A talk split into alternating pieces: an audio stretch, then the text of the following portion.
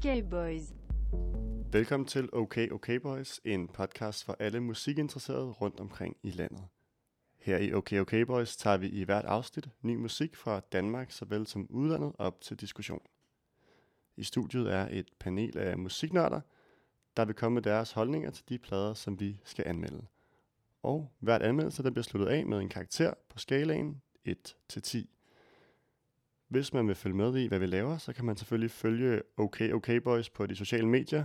Vi er både på Facebook og Instagram som OK OK Boys podcast. Her er I øh, meget velkommen til at skrive til os, hvis I har ris og ros eller spørgsmål, eller bare idéer til nogle plader, I gerne vil have, vi skal snakke om. Og så skal I selvfølgelig også huske at abonnere på podcasten i iTunes, Spotify eller hvor det nu er, I lytter med hende. Og hvis I kan lide det, så spred endelig ordet. Og øh, i dagens udsendelse, der er vi øh, rykket ud af vores normale studie, og øh, vi optager i min lejlighed her på Nørrebro. Så hvis man kan høre lidt øh, larm fra gaden eller fra overbroen, så er det altså bare derfor. Og øh, til gengæld, så har jeg mine to faste gæster med i studiet. Magnus og Lars, velkommen til. Tusind tak. Tusind tak, ja. Magnus, øh, nu er det lidt tid siden, vi optog sidst, men jeg ved ikke, om du kan huske, at øh, vi to vi fik sagt ordet banger ret meget Ja. i den sidste. Ja, det kan jeg godt. Øh, kan du love mig, at vi, vi slet ikke siger banger? Ja, dag? jeg har slet ikke skrevet det ned i det her Der er, ikke, udkast, jeg har skrevet, så nej, ingen bangers. ingen bangers i dag. Må jeg sige det en gang med en forstavelse? Øh, du får så lov til Okay, at sige banger en gang. det er godt. Og, øhm, og Lars, øh, velkommen til dig også. Tak. Øh, og øh, ja, det er lidt tid siden, vi har siddet her sidst, men øh, har du et eller andet øh, musikalsk højdepunkt, du har haft siden sidst, som du lige må nødt til at dele med os? Ja, det har jeg i hvert fald. Øhm, og det ligger også lidt i forlængelse af noget, af det vi snakkede om. Vi snakkede jo om, uh, om rocken var død sidst. Og det kan jeg så konstatere nu, det er den ikke. I hvert fald ikke bluesrocken. Den lever inde i en 85-årig mand, der hedder John. jeg var med min far i, i Rødovre og alle steder, og, og se koncert med en god gammel øh, blueslegende, britisk blueslegende, der hedder John Mayall, øhm, som har været en af min, ja, min fars barndomshelte, som han så har fået mig til også at få smag for. Og det var faktisk en forrygende koncert, hvor man kunne sidde og frygte lidt, om det blev godt på trods, eller man, på trods af hans alder, man skulle sidde lidt og være nervøs for, åh nej, går det nu godt? Men øh, det var virkelig et gedint show, og kærlighed til musik, må man sige. En 85-årig mand, der tager til Rødovre en tirsdag aften, det, det må være kærlighed til musik. Det er godt. Rocken lever i en 85-årig mand, som, som måske snart dør, eller... det, altså, han, han kunne ikke rigtig stå oprejst, men han kunne fandme stadig spille el det er helt sikkert.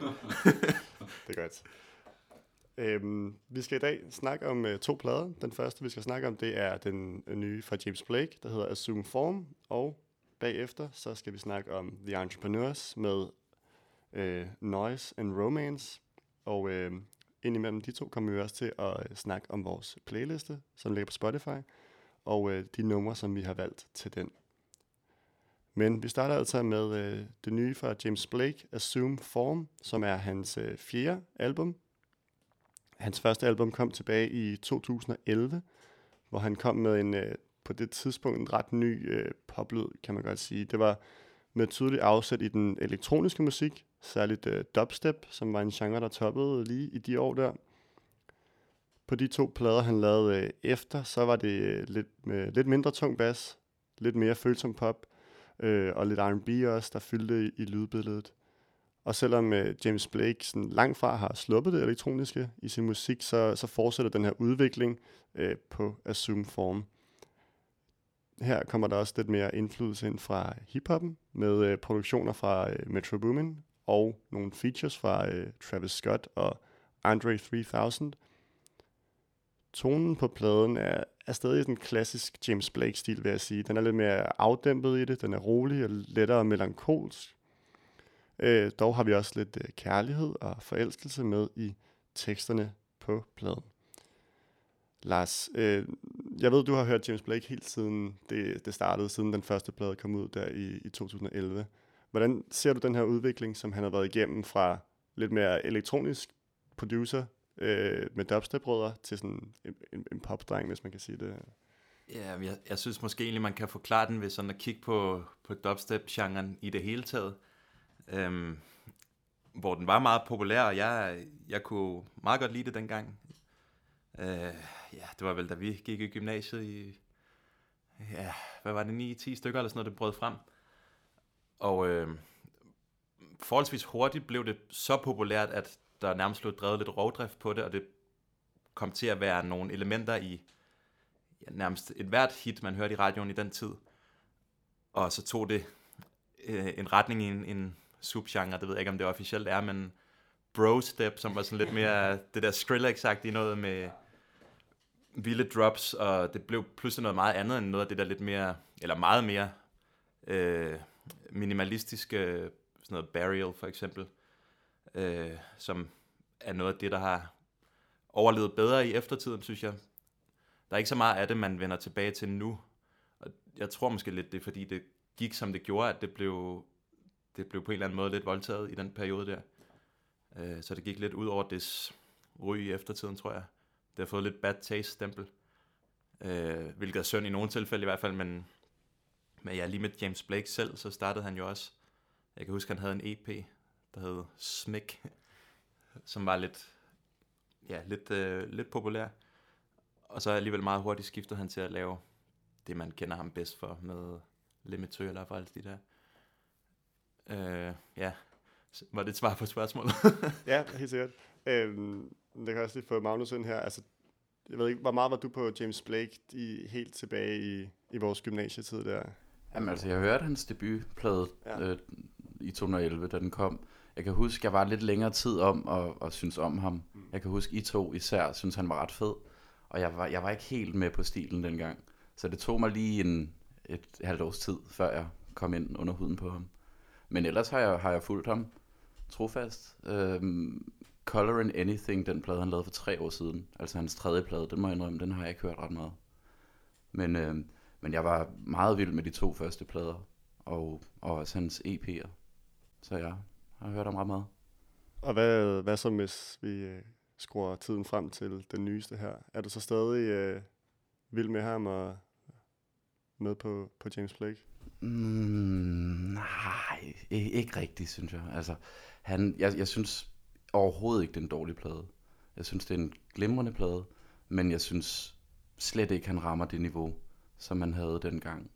Og, og jeg føler lidt, at, at han, han ikke rigtig som kunstner kan helt finde ud af, hvad, hvad, det er, hvad det er for noget musik, han gerne vil lave. Fordi at, som I nævnte tidligere, så startede han jo med at lave det her dubstep-inspireret undergrunds øh, britiske elektronisk scene. Og så den her pop, den her meget inderlige pop, han lavede. Og, og det er som om det på Overgrown, som kom efterfølgende, der var den, den, den, det var nok egentlig højdepunktet i form af, af det inderlige, det, det smukke, han lavede.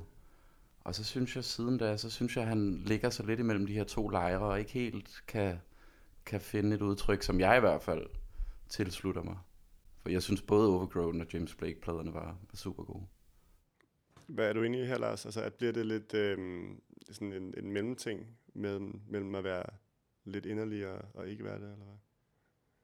Mm, jeg synes mestendel det er ret inderligt, faktisk, og ja, jeg synes, det er lige før jeg vil sige det, jeg synes det er hans bedste album til dato. Jeg ved ikke om det er fordi, jeg synes det er lidt, ja, det er lidt mere friskt, og de andre er så meget knyttet til en tid, synes jeg, at selvom det også er god musik, så er det ikke noget, jeg rigtig vender tilbage til. Øh, ja, det, det er måske lidt underligt, for der er meget, man har hørt tidligere, som man stadig kan se kvaliteten i.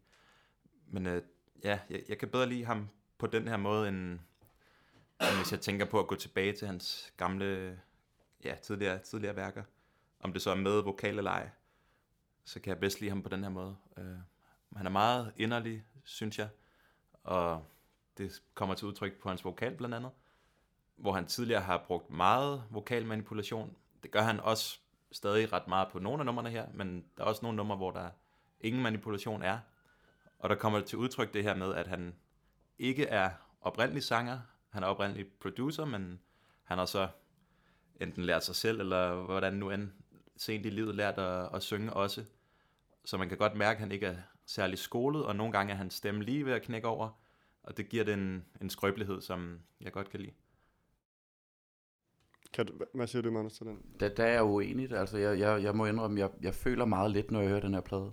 Øhm, hvorimod Overgrown, der følte jeg alt, hvad jeg overhovedet kunne føle. Altså, det var, det var simpelthen så sårbart, og det var så smukt, synes jeg. Øhm, men jeg, jeg synes, jeg synes han, altså gennemgående, så kan vi sige, måske han kører lidt den samme stil, men det hele er mere nedbarberet. Som Lars siger, han bruger stadig de her stemmeforvrængninger, men måske ikke helt i lige så høj grad, og hans produktioner træder måske lidt mere i baggrunden.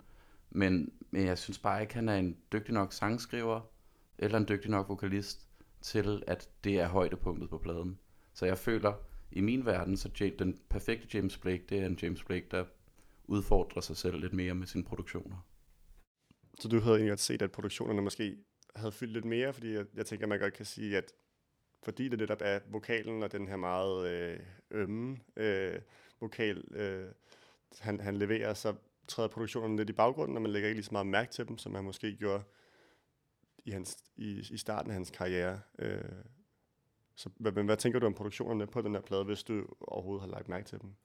Jo, men det har jeg, men altså, jeg synes, igen, jeg synes, de, jeg synes, det, det virker lidt som, som noget genbrug. De virker lidt forældet, synes jeg, øh, på nogle måder. Måske ikke dem, som er mere hiphop-orienteret, men, men de andre synes jeg lidt, at han kører lidt i automatgear. Øhm, jeg, jeg, jeg kan ikke se den helt store forskel, øh, udover at de er mere nedbarberet, og der er mere plads til lyrikken og til hans stemme. Øhm, og det synes jeg er en bjørnetjeneste, han gør sig selv, fordi jeg synes ikke, han er. Jeg synes ikke, det er der, det, han er stærkest. Er du enig, Lars? Hvad synes du om, om altså, er produktionerne øh, kedelige øh, på den her, eller er det lige meget, fordi at det netop ikke er det, der, der er det vigtige?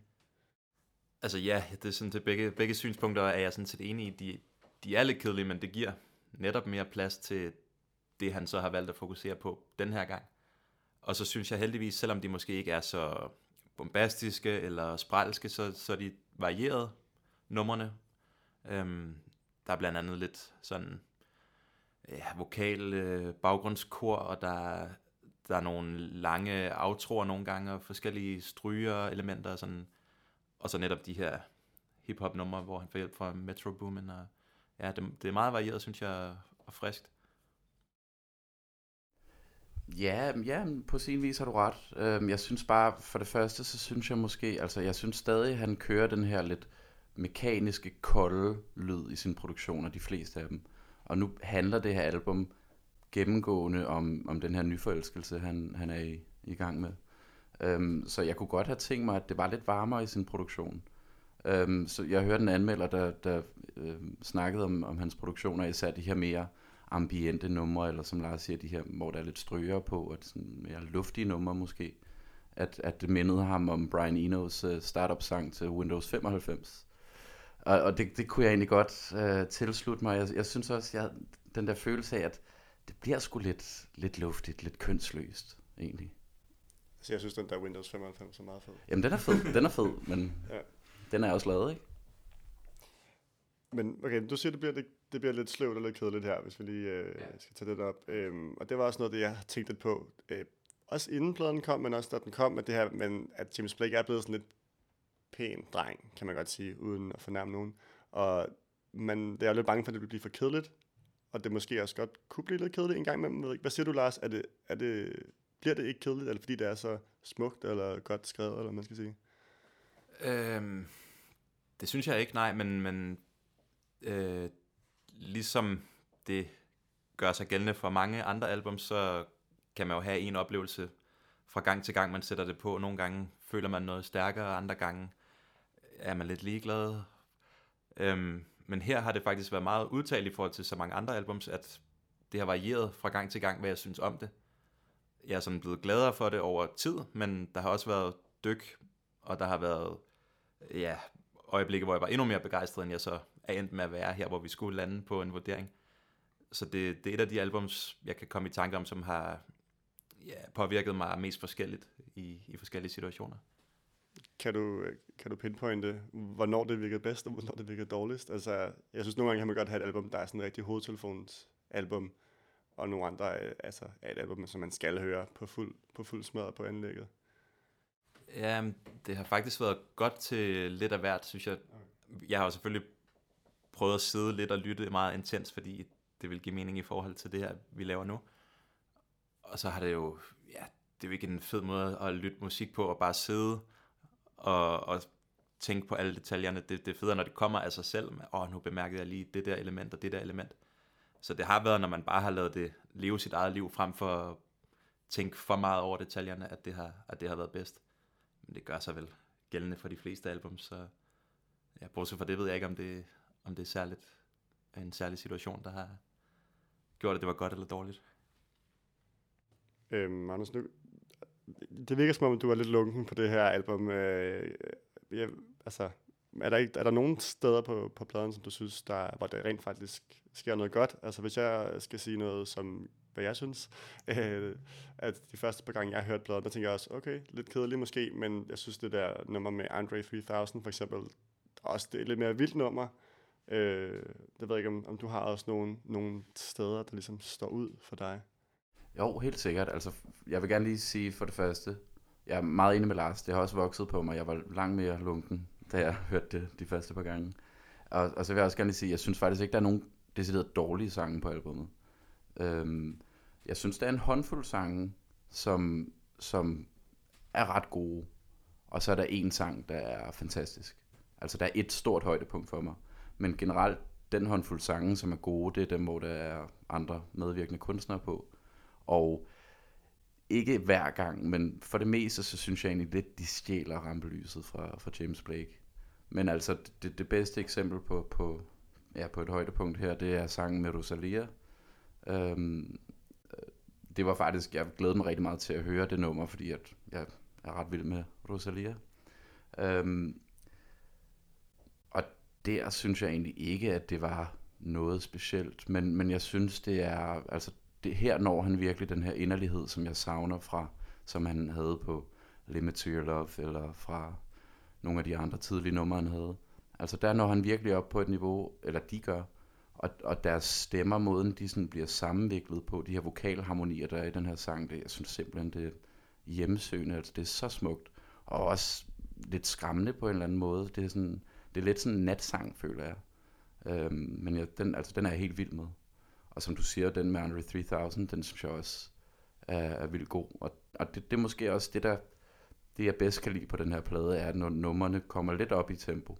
Jeg synes også, øh, nummeret med øh, Moses Sumney og Metro Boomin, øh, som hedder Tell Them, øh, der er også lidt mere gang i. Altså, det, det, det, det synes jeg klæder, klæder albumet. Men, men igen, for lige at komme tilbage til Andre, altså han stjæler jo også fuldstændig showet for James Blake på den sang, synes jeg. Men det gør han jo for de fleste, han er med på. Det er rigtigt. Han laver øh, et par features om året, og de er altid helt vildt gode. Altså hvis jeg skulle lave en plade og have features på, så var han den første, jeg ringede til. laver du en plade, og skal du have nogle features på? Ja, men jeg har skrevet, han har ikke svaret endnu. Jeg har ikke svaret, okay. Øhm, jeg ved ikke, har I nogle øh, afsluttende kommentarer, eller så tænker jeg, at vi skal komme hen og øh, høre, hvad I giver af karakter også? Men der lige ved noget, I vil skyde ind? jeg lovede at sige banger, så jeg, jeg synes, han opfinder, eller det ved jeg ikke, om han gør, men jeg synes øh, i hvert fald ordet sjælerbanger, det, det kan vi godt klistre på Mile High med Travis Scott og Metro Boomin. Helt sikkert. Okay, jamen øh, Magnus, kan vi ikke starte med dig så, hvis du giver øh, en, øh, en samlet vurdering her af James Blake Assume Form? Jo, jo. Øhm, det har været svært at give det en karakter, synes jeg. Det, det igen, som Lars også sagde, det, det har ligesom taget, taget forskellige former øhm, på forskellige tidspunkter, og nogle gange så har jeg været helt nede omkring en 3-4 stykker, fordi så har jeg virkelig, så har jeg virkelig kedet mig og, og følt mig, jeg virkelig ikke følt noget, når jeg hørte det. Men, øhm, men jeg synes, det er blevet langt bedre, end, end da jeg hørte det første gang. Og jeg synes, som sagt, så synes jeg egentlig ikke, der er nogen dårlige sange på. Og, øh, og der er en håndfuld sange, som er meget gode, så jeg ender på 6 ud af 10. 6 ud af 10. Hvad siger du, Lars? Øh, jamen, øh, ja, jeg, jeg er jo rigtig, rigtig glad for det faktisk, og er blevet mere og mere glad, ligesom Magnus. Øhm, ja, øh, jeg synes, han hans samarbejde med de forskellige gæsteartister fungerer rigtig godt. Jeg var lidt bange på en måde, da jeg så gæstelisten, fordi det er meget sådan nogle op i tiden navne, så jeg tænkte, er det bare for at nå bredt ud, han gør det her, men han harmonerer virkelig godt med dem, synes jeg, det, det giver mening. Og øh, ja, der er rigtig mange numre, jeg har gået og nynnet for mig selv i, i nu i månedsvis, fordi det har været ude et godt stykke tid. Så ja, jeg er super glad for det. Af alle de grunde, jeg lige har nævnt, og, og i løbet af, hvad vi ellers har snakket om, så jeg vil give det et 8-tal ud af 10. Helt sikkert. Ja, men øh, fint, det var alt fra James Blake. Vi øh, er tilbage lige om lidt med vores playliste.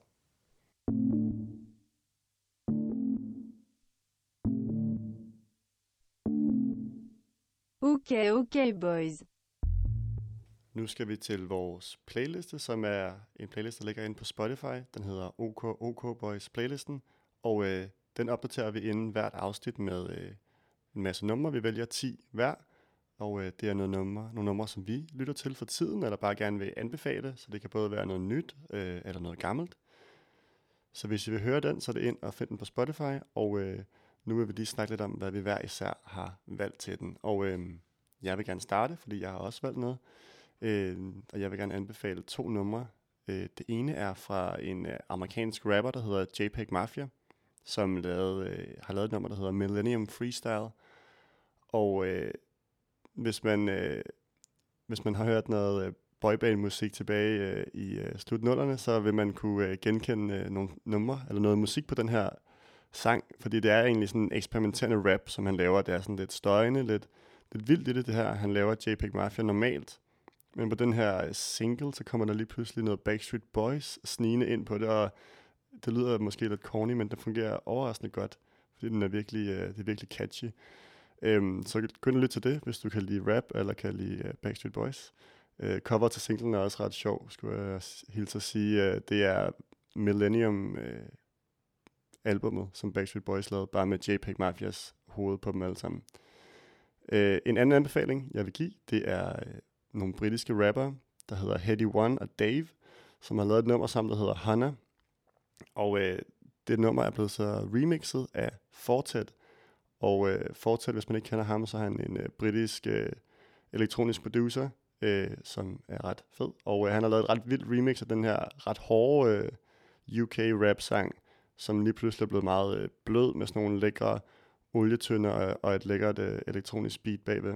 Så hvis man vil have en god blanding af noget hårdt og noget blødt, så er det altså den sang, man skal lytte til. Og så er det jer, drenge. I har også valgt nogle numre. Skal vi starte hos dig, Lars?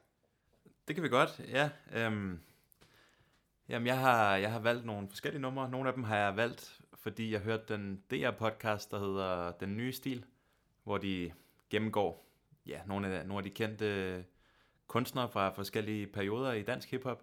Og så i den forbindelse fik jeg lyst til at, at høre lidt af de gode gamle. Så der er for eksempel Den Gale Pose med der, og så er der Østkyst Hustlers, ikke så meget, som, øh, jeg synes er et af de mest sublime danske rapnumre, hvor alting virkelig, virkelig bare går op i en højere enhed. Bossy Bo, som virkelig er på toppen og flower fantastisk, rimer fantastisk, og har så meget overskud og fed historiefortælling, som jeg tror er genkendelig for alle, der nogensinde har været en tur i byen. Øhm, så super sjov genkendelig. Og så et af deres klassiske beats, øh, meget øh, til synligheden håndspillet og ja, rigtig 90'er dansk rap-stil. Så det, det er det ene, jeg vil fremhæve. Det, det synes jeg er super godt. Det er måske deres bedste nummer. Og så Sade har jeg også valgt. Og hende øh, kan vi jo alle tre rigtig godt lide. Det er ikke nogen hemmelighed. Øhm, og så har jeg valgt et, et nummer fra Diamond Life, der hedder When Am I Gonna Make a Living? Som er et af de numre med lidt mere gang i. Det er jo også mest kendt for ballader, men det her der er lidt mere groovy, og det, det er rigtig fedt. Cool. Og uh, Magnus, hvad vil du uh, anbefale i dag? Jamen, først og fremmest vil jeg gerne fremhæve en, en pige, en kvinde, der hedder Natalia Lafourcade, som er en meksikansk sangerinde, som lavede et album sidste år, Musas Volume 2, som jeg var ret vild med. Og især det her nummer, der hedder Danza de Gardenias, øh, var et af mit favoritnummer sidste år. Og hvis den kære lytter tænker, meksikansk folkemusik, det lyder måske en anelse kedeligt, så kan jeg godt fortælle jer, at det er det bestemt ikke. Altså det, det, er, sådan, det er et meget dramatisk nummer, og samtidig med det dramatiske, så er det smukt, og det er sexet, det er storladent, og det er egentlig, altså, det er gennemgående, at det er den her vilde akustiske guitar, den spanske guitar. Øhm, men der er simpelthen så mange lag i sangen, der er så meget lag i, i rytmikken bagved, altså slagtøj eller trommer, eller hvad de spiller på. Der er simpelthen så mange små elementer. Og der er også nogle, øh, nogle skønne messingblæser rundt omkring, og der er en trompet solo midt i sangen. Den er skøn, skøn sang. Stor anbefaling. Øhm, det andet nummer, jeg har valgt, var i kølvandet på, da jeg lavede min øh, årsliste for sidste år, 2018-listen. Så begyndte jeg at høre lidt, kiggede på min gamle årslister, og så fik jeg rigtig meget lyst til at høre Todd Terry igen, som jeg var ret vild med tilbage i 2014, da It's Album Time udkom, hans eneste. Øh, og hvis man ikke kender ham, så er han en norsk DJ, som spiller, ja, pladen er jo, altså, det er et skud til pladen, det her, men, men det er jo sådan en blanding af, der er lidt jazz-elementer, men, men gennemgående er det disco, disco, som man spillede det i 70'erne. Øh, nu disco, der er sådan lidt space disco over det også, altså, det, det føles som om, man er i rummet nogle gange. Øh, og det er simpelthen en af de bedste danseplader, jeg har hørt i mit liv, tror jeg. Den sang, jeg har valgt, hedder Preben Goes to Acapulco. Um, og den, altså, den har den her retro-vibe, men samtidig har den også en futuristisk vibe omkring sig. Uh, og den har også en sommer-vibe. Fik jeg lige sagt vibe tre gange. Um, det nye banger. og, og, og man kan høre sådan lidt Giorgio Moroder over det, og samtidig så, så, så kan man også høre noget sådan noget Tangerine Dream eller noget kraftværk over det. Mm. Der er den her skærende synthesizer, som næsten skærer nummeret midt over. Og, og, og så tænker man på de her, den tyske scene tilbage i, i 60'erne og 70'erne. Øh, den er også altså, en fantastisk sang og et vildt godt album, synes jeg. Og han spiller i uh, Pumpehuset her i april. Gør han det? Ja, jeg har så lige, lige tjekket, at det er udsolgt. Nej! så, øhm, øh. Men uh, så hvis man har købt billet, så fedt. God ja. tur. ja, god tur. Øhm, Cool. Jamen tak for øh, jeres øh, input, og øh, der er jo selvfølgelig mange flere numre end de her, vi lige har snakket om inde på playlisten, så øh, det er bare ind på Spotify og få en masse gode øh, anbefalinger.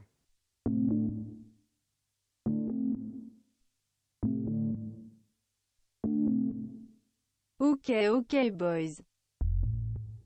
Dagens andet album er øh, fuldlængdedebuten fuldlængde debuten fra danske entrepreneurs, der bærer titlen Noise and Romance.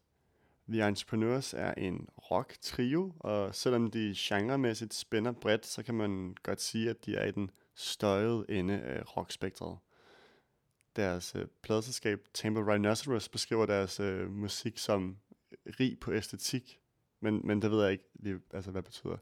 øhm, men øh, jeg kan fortælle, at da de øh, tilbage i 2016 debuterede, øh, debuterede med deres EP, øh, så var der, det var også her omkring, jeg fik øjnene op for dem, øh, for jeg så dem spille øh, live lidt tilfældigt, og øh, så tænkte jeg, at det var meget energisk, og der var fuld smadret på, det var ret fedt. Og øh, det var også øh, tilfældet på den EP, der kom dengang. Øh, virkelig, virkelig god energi og meget, øh, meget støjet rock. Det er måske ikke helt lige så vildt her på, øh, på den nye Noise and Romance. I hvert fald ikke over det helt øh, album. Magnus, nu er det lidt tid siden, den kom, den her plade. Øh, men hvis du lige prøver at spole tiden tilbage til, at du hørte den første gang. Hvad, hvad var så dit indtryk der? Jamen, jeg var ret positivt stemt over for det første gang, eller de første gange, jeg hørte det. Øh, det, var, det var, da jeg cyklede på arbejde, og det var som om, at forårssolen stråler stemte meget godt overens med at lytte til det album. Det var jo det er et meget energisk album, det er meget, meget velkendt, altså meget fængende. Du føler, du føler, du kender det første gang, du hører det næsten. Og det er jo som regel en, en god ting. Altså jeg tror, vi alle sammen på et eller andet punkt her efter noget, som vi, som vi kender. Vi kan jo godt lide at høre, eller nu skal jeg tale for mig selv, jeg kan godt lide at høre ting, som, som føles velkendt, i hvert fald til et vist stadie, fordi så skal det jo så bagefter helst tage sit eget liv, eller få sit eget liv, ikke tage sit eget liv, øh, få, få sit eget liv og, og, og leve videre i mig, uden at, at det lever i kraft af, at jeg hører det. Øhm, så jeg var ret positivt stemt, altså super god energi og en friskhed over sig. Meget lige frem, lidt at gå til. Ja. Og, og, og velkendt, siger du, og har det, det har måske noget at gøre med, at de har nogle meget, øh, meget tydelige referencer på den her plade. Det ved er du enig i det, Lars, så man godt kan høre, hvem de er inspireret af? Ja, og det, det er især en tidsperiode, altså 2000'ernes danske poprock. Der er noget Oh No Oh No, jeg mener også, de på, eller var på samme pladeselskab. Og noget Mew, og ja, lidt Figurines, Cashmere, noget af det der tidlige 2000'er rock, hvor noget af det så fik lov at leve lidt længere, og noget af det selvfølgelig startede tidligere, Cashmere i hvert fald. Øhm, så ja, bare med, med de bandnavn, jeg har nævnt der, kan man nok høre, det stikker i, i mange forskellige retninger. Og ja, desværre ikke, øh, ikke for det bedre, synes jeg. Nej, altså det, det var nemlig også noget, jeg tænkte, da jeg hørte den. Det, jeg, jeg synes, det lød også, ligesom dig, Magnus, lød meget fedt. Øh, første gennemlyt, men meget, altså det var meget forskelligt. Hvert nummer var ligesom, kunne lige så godt have været et nyt band, eller sådan, og måske også fandt man ud efter lidt tid, det var et, et, altså noget andet, det var inspireret af. Jeg synes, nævner de her nuller bands, men jeg synes måske også, der er noget lidt, lidt ældre øh, inspiration. For eksempel på det første nummer, der er sådan lidt shoegaze, My Bloody Valentine-agtigt, tænker jeg. Øhm, er, er, er du enig i, at der også er de lidt ældre referencer, Magnus, i det? Helt sikkert. På en eller anden måde ser jeg det lidt som sådan en, hvad kan man sige, en kærlighedserklæring til rockmusikken. For jeg synes både, man kan spore ja, helt tilbage fra 70'erne egentlig. Jeg synes løbende for hvert nummer, at de ligesom introducerer flere og flere elementer fra subgenre inden for rocken. Altså som du selv nævner, så øh, shoegaze øh, på det første nummer, og der er også noget grunge at spore på det første nummer, synes jeg. Og så øh, fra 80'erne, sådan noget alternativ rock, der startede i 80'erne og op igennem 90'erne, synes jeg også, man kan, man kan se eller høre på mange af numrene. Øhm, især det nummer, Despair, hvor at bare sådan, altså, undskyld, øhm, hvis man bare hører introen på det, den der basgang, der kommer i starten, altså det lyder jo som en en-til-en gengivelse af The Cure, eller Pixies, eller Sonic Youth. Øhm, så jeg er meget enig med Lars i, at det tror du så ikke, at, at, at, det, at jeg synes, det bliver for velkendt. Nu sagde jeg, at de første par gange var det fedt, det var velkendt, og det, det var fængende, men, men jeg får alt for mange associationer, øh, når jeg hører det til andre bands. Jeg sidder sådan og tænker, Nå, hvem prøver de at lyde som her? Og det er som om, der er en 5-10 bands, som de virkelig holder af, og, og, og prøver sig frem og, og lyde, lyde som dem. Og det, det synes jeg, det bliver for derivativt, altså det bliver for, bliver for irriterende at høre på. Synes du også, det bliver for irriterende at høre på, Lars? Ja, det må jeg sige. Det må jeg sige, både fordi det, det er så forvirret, um, og så er der det alt overskyggende irritationsmoment for mig, at jeg, jeg kan næsten ikke uh, udholde hans stemme, forsangeren. Og det er, jo, det er jo sådan set det eneste element, sat lidt på spidsen, så er det det eneste element, som vi kan genkende fra sang til sang, netop fordi der er så stor variation i lyden. Og så skulle det gerne ligesom være det faste holdepunkt. Og det, det er det for så vidt også, men det, den lyder ikke god, den vokal, hvis du spørger mig. Hvis vi nu vil lige øh, prøve at, at, at holde fast i det her med, at det er meget forskelligt, altså stikker i mange retninger. Øhm, det kan godt være lidt forvirrende, synes jeg måske, at høre album på den måde, men, men jeg kommer også til at tænke over, så altså skal et album have en, en rød tråd? Altså, det er klart, at nogle af de, de bedste og de største albums, øh, de, de har jo en eller anden form for sammenhæng i det hele, og James Blake, vi snakkede om før, synes jeg også har en gennemgående lyd. Men er det ikke også okay at prøve nogle forskellige ting af på et album? Helt sikkert, helt sikkert. Altså, det, det der er vigtigt for mig, når jeg hører et album, om, om det har en rød tråd eller ej, det er, at jeg kan mærke bandet, og jeg kan mærke, at de har en eller anden vis personlighed. Og det synes jeg, at de mangler her. Jeg synes, der er et enkelt eller to numre, hvor, at jeg, hvor jeg kan mærke Entrepreneurs, og hvor jeg ikke kan mærke The Cure eller Sonic Youth eller nogle af de andre.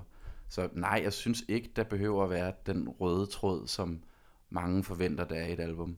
Men, og jeg synes, det er helt fint at anskue det her som sådan en slags stileksperiment. Men, men jeg synes stadig, det er for sløjt, at, at de ligger sig så tæt op af, af altså igen, jeg, jeg sad og brugte enormt meget krudt på at finde ud af, hvad øh, forsangeren, hans vokal, hvad det egentlig er, det lyder som. Øhm, og er kommet frem til, som Lars også siger, de her danske startnuller, drenge, især Spleen United og, og Dyné måske, og sådan nogle ting. Øhm, og den, den bliver for skabagtig. Nu, det var så ikke lige det, du spurgte ind til. Øhm, men nej, jeg synes, det er helt fint, at der er et, øh, en masse forskellige genrer eller subgenre, der kommer ind, men jeg synes bare ikke, de har noget personlighed. Men hvad med den her hyldest til rocken, som du snakkede om før? Er det så, det er så bare lige meget, eller? Om det er lige meget? Ja, eller giver det ikke noget til den? Jo, det gør det da, men, men, men igen, altså de skulle, jeg, jeg føler, at de skulle have haft et, et mere, øh, en, en, en klar personlighed, eller en klar, altså okay, hvis vi tager et nummer som, et nummer jeg rigtig godt kan lide, som er Heroin, øhm, hvor de også lyder, altså der har de det her, det er sådan lidt doom -agtigt. de har de her tunge trommer, den tunge bas, som også kunne lyde som noget 90'er, lidt mere heavy metal-agtigt øh, musik. Men der synes jeg, at de gør sangen til deres egen, hvor, men de, de ærer stadig det forbillede, de nu har. Så det er den her balancegang mellem at, at have sig selv med, mens du laver en eller anden gave til nogen, du godt kan lide.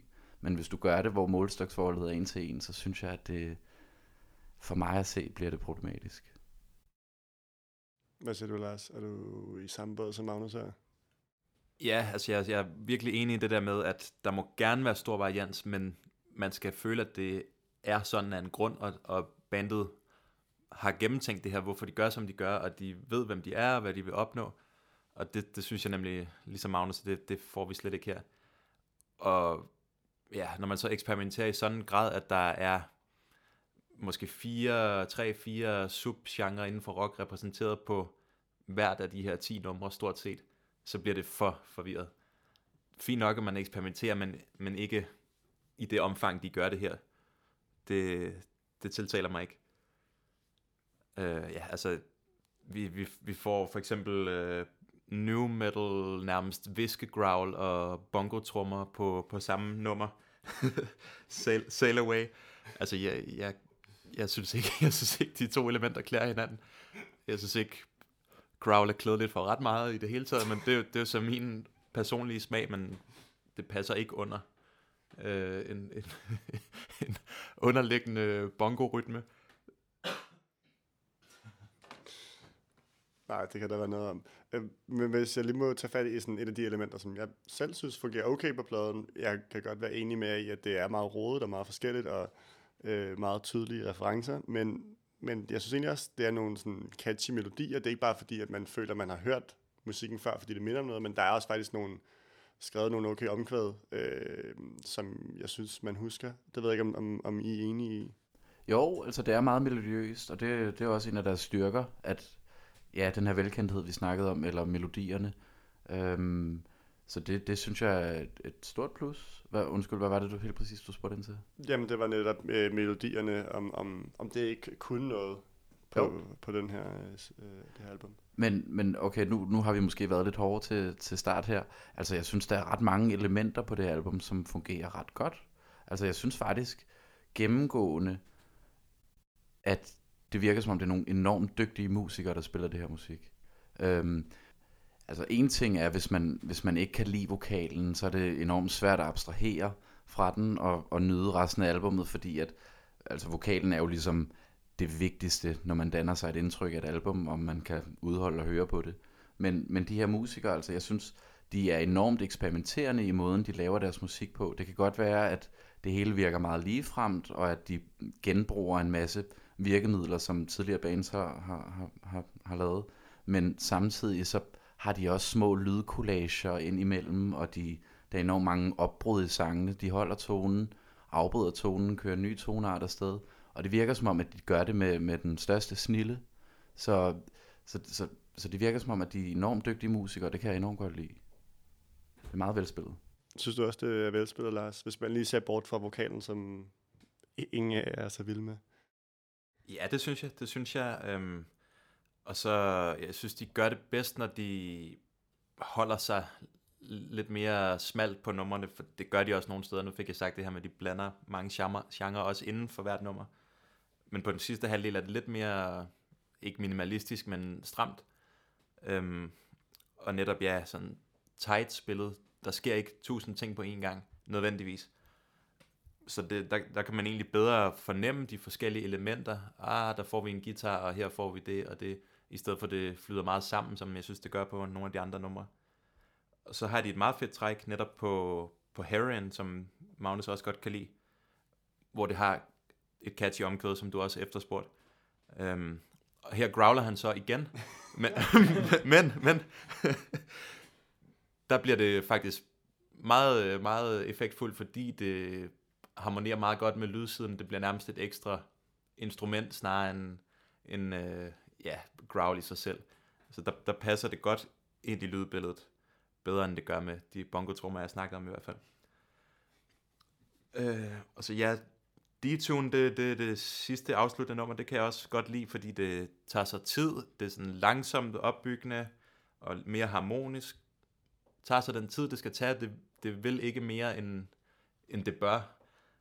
Så jo, absolut, der er gode numre, og de, de kan jo deres kram rent øh, spillemæssigt. Det er der ikke nogen tvivl om, uden jeg er ekspert i, hvad det vil sige at være en god guitarist og trommeslager osv. i forhold til så mange andre, men det lyder jo godt lydsiden af det. De, de kan virkelig spille, så derfor er det synd, at de lidt drukner sig selv i for meget på en gang. Ja. Øh, har I nogen øh, yderligere pointer, I lige skal af med her, inden vi øh, runder, runder entrepreneurs af? Eller skal vi bare sige, øh, hvad, øh, hvad I vil give af, af, en, af samlet karakter? Lars, du får lov til at, at starte på, øh, på entrepreneurs, noise and romance. Ja, ja, altså, det, det, det er lidt ærgerligt, for det kunne godt have appelleret mere til mig, hvis jeg havde kunne lide vokalen, eller bare tåle vokalen, men det kan jeg simpelthen ikke. Og, og den er jo virkelig central på de fleste numre, så jeg, jeg er ret negativt stemt desværre. Og så, jeg synes, det, det er sympatisk i og for sig, at det kan netop forstå som den her hyldest til rock i forskellige afskygninger, men det fungerer ikke som et selvstændigt værk, man skal høre fra ende til anden, synes jeg. Det er mere et eksperiment. Øh, så ja, ja med, med, med tanke på, at de spiller godt, og de, de, de er dygtige og så videre, så, så kan de få et tretal. Det, desværre. Desværre, det er, det er, vel, er det ikke bestået på vores skiller? Det må næsten, det må næsten være dumme karakter. Det vil jeg lade dig afgøre. Magnus, består de over hos dig? Ja, det gør de. Det gør de. Øhm, igen, altså jeg er egentlig meget enig med det, du siger, Lars. Øhm, fordi at jeg, jeg tror ikke, altså jeg, jeg tror ikke, jeg synes, vokalen er lige så udholdelig, som du gør, men jeg synes heller ikke, det er en god vokal. Og jeg synes, den i sidste ende underminerer den lidt alle de gode elementer, som er rigtig mange på pladen.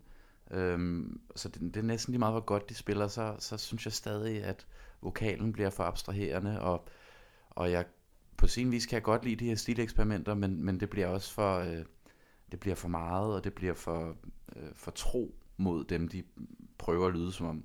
Øhm, men ja, så, så jeg, har, jeg må indrømme, jeg har sådan lidt et havde kærlighedsforhold til det. Øhm, og så, så jeg, jeg ender på, på fem midt i skalaen. Super. Jamen, øh, tak for det. Og øh, med det, så øh, inden vi lige runder af, så vil jeg lige høre jer, hvad I, øh, om der er noget, I går og ser frem til her inden for musikkens verden. Magnus, er der noget, du går og, går og glæder dig til? Ja, øhm, der er faktisk lige udkommet et album i dag, som jeg glæder mig til at høre, øhm, som er det nye med Ways Blood. Øhm, egentlig ikke en kunstner, jeg har, øh, har hørt så meget. Jeg hørte, hun, da hun var øh, medvirkende på Kieran J. Callinans album fra sidste år, australske Kieran. Øhm, ellers har jeg faktisk ikke hørt ret meget til hende. Men det her album har været, har været lækket i en måneds tid nu, eller sådan noget. Og, og uden at jeg har hørt det, så har det fået enormt gode anmeldelser, og det er blevet beskrevet som sådan en slags, det er sådan meget storladent, og hun har en vildt flot vokal, så det er den her, hvad kan vi kalde det, artpop, kammerpop måske. Øhm, så, så det glæder jeg mig til at lytte til. Og så øh, glæder jeg mig rigtig meget til en koncert, som vi tre skal til sammen her i starten af maj med det græske band øh, Naxatras, eller Naxatras, øh, som er et, et, ja, et stoner rock band, er det nok bedst betegnet som. Øhm, som, altså jeg siden deres debutplade i, ah, det kan jeg ikke huske, 16 måske, var jeg, det, var, det var jeg ret vild med, det synes jeg var en af de bedste plader fra det år. Og det er egentlig det er et band, der spiller, de spiller forholdsvis uh, konservativt, når de spiller rockmusik. Um, Men, men de gør det bare enormt godt, synes jeg. Jeg synes, de er kæmpe musikalsk overskud. Jeg synes, de, jeg, og det er første gang, de er i Danmark, så jeg glæder mig enormt meget til at se dem. Så øh, anbefaling til, hvis man godt kan lide noget stoner, syre, rock. Ja, så er det, det på Stengade 2. maj. Stengade 2. maj.